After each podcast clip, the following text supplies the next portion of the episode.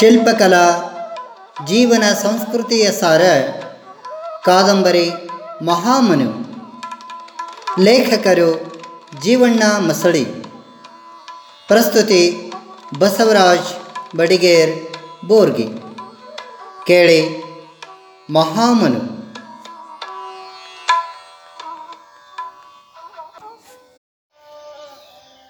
ಸಂಚಿಕೆ ಅರವತ್ತೊಂಬತ್ತು. ರಾಮಕೃಷ್ಣ ಆಶ್ರಮದಲ್ಲಿ ಪೂಜ್ಯರಿಂದ ಉಪದೇಶ ಪಡೆದ ಮನು ಹೀಗೆ ಹೇಳುತ್ತಾನೆ. ಪೂಜ್ಯರೇ, ಧನ್ಯನಾದನು. ಇದು ಯಾರದೋ ಕಥೆಯಲ್ಲ. ನನ್ನದೇ ಆಗಿದೆ. ಸಂಶಯದ ಸುಳಿಯಲ್ಲಿ ಸಿಕ್ಕಿ ಹಾಕಿಕೊಂಡ ನನ್ನನ್ನು ಉದ್ಧಾರ ಮಾಡಿದಿರಿ. ನೀವು ಪತಿತ ಪಾವನರು ಎಂದು ಎದ್ದು ನಿಂತು ಮನು, ಸ್ವಾಮಿ ಸಚ್ಚಿದಾನಂದ ಪ್ರಭುಗಳಿಗೆ ದೀರ್ಘದಂಡ ಪ್ರಣಾಮಗೈದು ಹೊರಟು ಬಂದನು. ಮನು ಮರಳಿ ಮನೆ ಸೇರುವ ಹೊತ್ತಿಗೆ ಮಧ್ಯಾಹ್ನವಾಗಿದ್ದಿತು. ಜಾನ್ ಕೇಳಿದ, ಮನು, ಎಲ್ಲಿಗೆ ಹೋಗಿದ್ದೆ? ನಾನು ಊಟ ಮಾಡಿಬಿಟ್ಟೆ. ಮೇರೆ ಏಕೋ ಸುಸ್ತಾಗಿದ್ದಾಳೆ. ಅವಳು ಊಟ ಮಾಡದೆ ಮಲಗಿದ್ದಾಳೆ ಎಂದನು.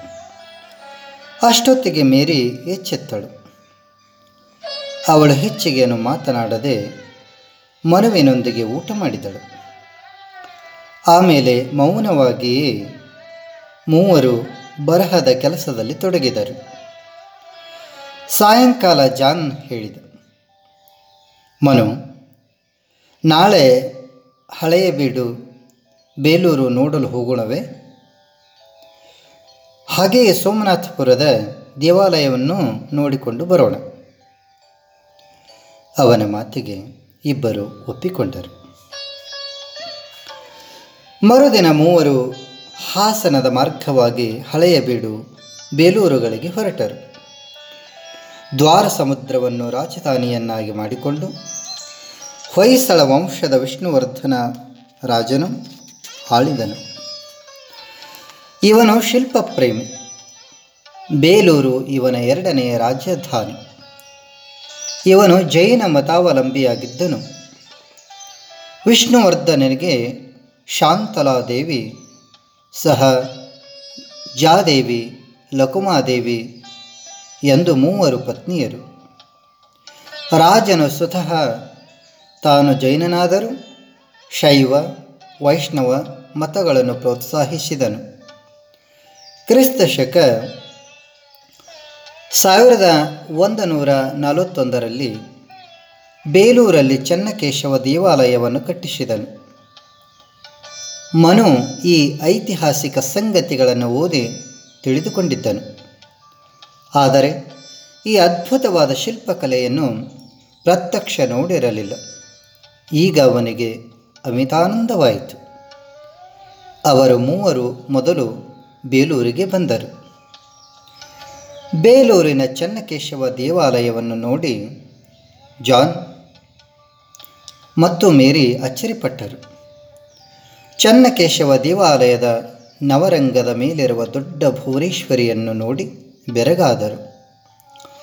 ಈ ಭುವನೇಶ್ವರಿಯು ಗುಂಡಾಗಿ ಹತ್ತು ಅಡಿ ವ್ಯಾಸವೂ, ಆರು ಅಡಿ ಆಳವೂ ಇದೆ. ಚಿತ್ರಪಟ್ಟಿಗಳ ಸುಂದರವಾದ ದೇವತಾ ಮೂರ್ತಿಗಳು ಮನೋಹರವಾಗಿರುತ್ತವೆ. ಇಳಿಬಿದ್ದ ಮೊಗ್ಗಿನಾಕೃತಿಯಲ್ಲಿ ಹಿರಣ್ಯಕಶ್ಯಪರ ಸಂಹಾರ, ಅವನ ಹರಿದ ಹೊಟ್ಟೆಯ ಕರುಳುಗಳನ್ನು, ಆ ಕರುಳುಗಳನ್ನು ಕೂಡ ನೋಡಬಹುದು. ದೇವಾಲಯದ ಹೊರಗೋಡೆಯಲ್ಲಿ ಗಣೇಶ ವೀರಭದ್ರ, ಕೈಲಾಸಪತಿ, ಆರ್ಮುಗ, ದುರ್ಗಿ, ಪಾರ್ವತಿ, ಚನ್ನಕೇಶವ, ಸೌಮ್ಯಕೇಶವ, ನರಸಿಂಹ, ಲಕ್ಷ್ಮೀ ನರಸಿಂಹ, ಕಪ್ಪೆ ಚನ್ನಿಗರಾಯ, ಲಕ್ಷ್ಮೀಕಾಂತ, ಕೋದಂಡರಾಮ, ವೇಣುಗೋಪಾಲ ಜನಾರ್ಧನ ಹೀಗೆ ಅನೇಕ ಮೂರ್ತಿಗಳನ್ನು ನೋಡಿದರು. ವಿಶ್ವಕರ್ಮ ಶಿಲ್ಪಿಗಳು ಈ ಮೂರ್ತಿಗಳಲ್ಲಿ ಕಲಾ ವೈಭವವನ್ನು ಸೂರೆಗೊಂಡಿದ್ದಾರೆ. ದೇವಾಲಯದ ಕಂಬಗಳ ಬೋದಿಗೆಯ ಮೇಲೆ ಸೂರಿಗೆ ಊರೆಯಾಗಿ ಸುಂದರ ಮೂರ್ತಿಗಳು ಕಡೆಯಲ್ಪಟ್ಟಿರುತ್ತವೆ. ಇವುಗಳಿಗೆ ಸಾಲ ಭಂಜಿಕೆ ಶಿಲಾಬಾಲಿಕೆ ಮದನ ಕೈ, ಬೊಂಬೆಗಳೆಂದು ಕರೆಯುತ್ತಾರೆ. ದೇವಾಲಯದ ಸುತ್ತಲೂ ನಿಂತ ಶಿಲಾ ಬಾಲಿಕೆಯರನ್ನು ನೋಡಿ ಮನು ಮೂಕವಿಸ್ಮಿತನಾದನು. ಜಾನ್ ಮತ್ತು ಮೇರಿ ಆಶ್ಚರ್ಯಗೊಂಡರು. ಚನ್ನಕೇಶವ ದೇವಾಲಯದ ಅಗಾಧವಾದ ಕಲೆಯನ್ನು ಕಂಡು ಜಾನ್ ಕೇಳಿದ, ಇಷ್ಟು ಮೂರ್ತಿಗಳನ್ನು ಒಬ್ಬರೇ ಕಡೆದು ಮುಗಿಸಿದ್ದಾರೆಯೇ? ಆಗ ಮನು ಹೇಳ್ತಾನೆ, ಇಲ್ಲ ಜಕ್ಕಣಾಚಾರ್ಯನೆಂಬ ವಿಶ್ವಕರ್ಮ ಸ್ಥಪತಿ ಇದ್ದನು ಅವನ ನೇತೃತ್ವದಲ್ಲಿ ಸುಮಾರು ಮೂರು ನೂರು ಶಿಲ್ಪಿಗಳು ಕೆಲಸ ಮಾಡಿದರೆಂದು ಐತಿಹಾಸಿಕ ಸಂಗತಿಗಳಿಂದ ತಿಳಿದು ಬರುತ್ತದೆ. ಕೆಲವರ ಹೆಸರುಗಳು ಹೀಗಿವೆ.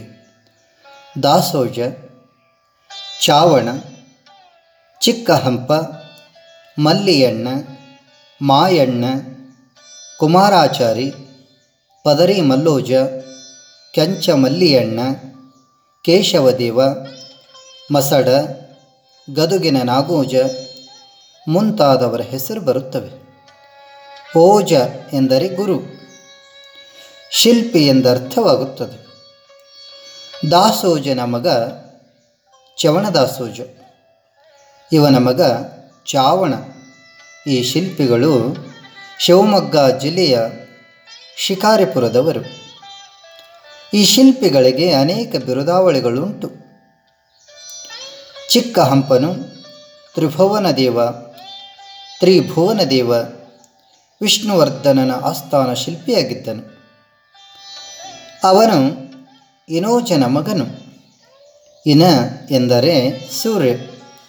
ವಿಶ್ವಕರ್ಮರು ಅಗ್ನಿ ಎಂದರೆ ಸೂರ್ಯೋಪಾಸಕರು. ಇನೋಜ ಎಂದರೆ ಆದಿತ್ಯ ಗುರು ಇಲ್ಲವೇ ಆದಿತ್ಯ ಶಿಲ್ಪಿ ಎಂದರ್ಥ. ಮಚ್ಚರಿ ಪರುವಾರಿಗಳ ಗಂಡ ಎಂಬುದು ಇನೋಜನ ಬಿರುದಾಗಿದೆ. ಪದರೆ ಮಲ್ಲೋಜನು ವಡೋಜನ ಅಳಿಯನು.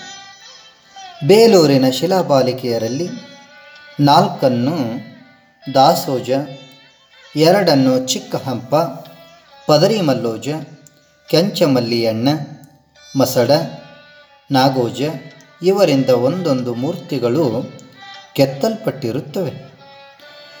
ಭಂಡಾರಿ, ಮಧುವಣ್ಣ ಮಧುವಣ್ಣ, ಬೇತಮ ಈ ಶಿಲ್ಪಿಗಳು ಹೊರಗಿನ ನಾಲ್ಕು ವಿಗ್ರಹಗಳನ್ನು ಕೆತ್ತಿರುವರು. ಚಿಕ್ಕಹಂಪ, ಮಲ್ಲಿಯಣ್ಣ ಇವರು ವಿಷ್ಣುವರ್ಧನನ ಆಸ್ಥಾನದಲ್ಲಿ ಪ್ರಧಾನ ಶಿಲ್ಪಿಗಳಾಗಿದ್ದರು. ಹೀಗೆ ಅನೇಕ ಶಿಲ್ಪಿಗಳು ಬೇರೆ ಬೇರೆ ಮೂರ್ತಿಗಳನ್ನು ಕೆತ್ತಿದ್ದಾರೆ. ಆಗ ಜಾನ್ ಕೇಳ್ತಾನೆ, ಮರಂ, ಚನ್ನಕೇಶವ ದೇವಾಲಯವನ್ನು ಸ್ಥೂಲವಾಗಿ ನೋಡಿದ್ದಾಯಿತು. ದೇವಾಲಯದ ಒಳಗಡೆ ಹಾಗೂ ಹೊರಗಡೆ ಪ್ರತಿಯೊಂದು ಮೂರ್ತಿಯನ್ನು ನಿಧಾನವಾಗಿ ಸೂಕ್ಷ್ಮವಾಗಿ ಅಭ್ಯಸಿಸೋಣ. ಇಲ್ಲಿಯೇ ತಿಂಗಳೊಪ್ಪತ್ತು ಇರೋಣ. ಇಲ್ಲಿ ನಾವು ತಿಳಿದುಕೊಳ್ಳುವುದು ಬಹಳವಿದೆ. ನಿಮ್ಮ ಕರ್ನಾಟಕದ ಶಿಲ್ಪಿಗಳು ಕಲ್ಲುಗಳಲ್ಲಿ ಕಲಾ ಸೃಷ್ಟಿಯನ್ನು ಚೆನ್ನಾಗಿ ಕೆತ್ತಿದ್ದಾರೆ. ಆಗ ಮೇರಿ ಹೇಳ್ತಾಳೆ, ಜಾನ್, ನನ್ನದೊಂದು ಆಲೋಚನೆ. ನೀನು ಹೇಳಿದಂತೆ ಈ ದೇವಾಲಯವು ಅದ್ಭುತ ಶಿಲ್ಪದಿಂದ ಅದ್ಭುತವಾಗಿದೆ.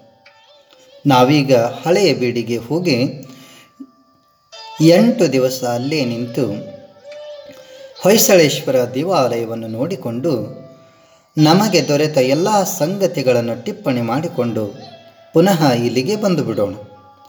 ತಿಂಗಳಾನುಗಟ್ಟಲೆ ಬೇಲೂರಿನಲ್ಲಿದ್ದು ಈ ಚೆನ್ನಕೇಶವ ದೇವಾಲಯಕ್ಕೆ ಸಂಬಂಧಪಟ್ಟ ಸರ್ವ ಸಂಗತಿಗಳನ್ನು ಸಂಗ್ರಹಿಸೋಣ. ಮನು ನಿನ್ನ ವಿಚಾರವೇನು?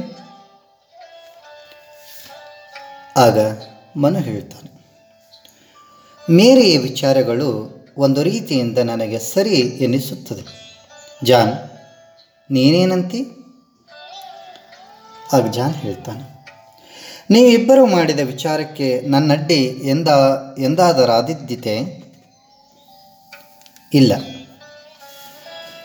ಮೂವರು ಹಳೆ ಬೀಡಿಗೆ ಪ್ರಯಾಣ ಬೆಳೆಸಿದರು ಹಳೆಯ ಬೀಡೀಗ ಚಿಕ್ಕಹಳ್ಳಿ ಊರ ಹೊರವಲಯದಲ್ಲಿ ಹೊಯ್ಸಳೇಶ್ವರ ದೇವಾಲಯವಿದೆ. ಬೇಲೂರಿನ ಚನ್ನಕೇಶವ ದೇವಾಲಯದಂತೆ ಇದು ಭವ್ಯವಾದ ದೇವಾಲಯವಿದೆ. ಆದರೆ ಈ ಹೊಯ್ಸಳೇಶ್ವರ ದೇವಾಲಯದ ಹೊರಗೋಡೆಗಳಲ್ಲಿ ಸಾವಿರಾರು ಮೂರ್ತಿಗಳಿರುತ್ತವೆ. ಅವುಗಳ ಭಂಗಿ ವೈವಿಧ್ಯಮಯ. ಒಂದು ಇನ್ನೊಂದಕ್ಕಿಂತ ಆಕರ್ಷಕವಾಗಿರುತ್ತದೆ. ನೋಡಲು ಎರಡು ಕಣ್ಣು ಸಾಲವು. ನೋಡಲು ಎರಡು ಕಣ್ಣು ಸಾಲವು. ಆ ವಿಶಿಷ್ಟವಾದ ಕಲಾಕೃತಿಗಳ ಬಗ್ಗೆ ಮನು ವಿವರಣೆಯನ್ನು ಕೊಡುತ್ತಾನೆ. ಮಹಾಮನು ಕಾದಂಬರಿ ಪ್ರಸ್ತುತಗೊಂಡಿತು. ಮತ್ತೆ ಮುಂದಿನ ಸಂಚಿಕೆಯಲ್ಲಿ ಮುಂದುವರಿಯುವುದು.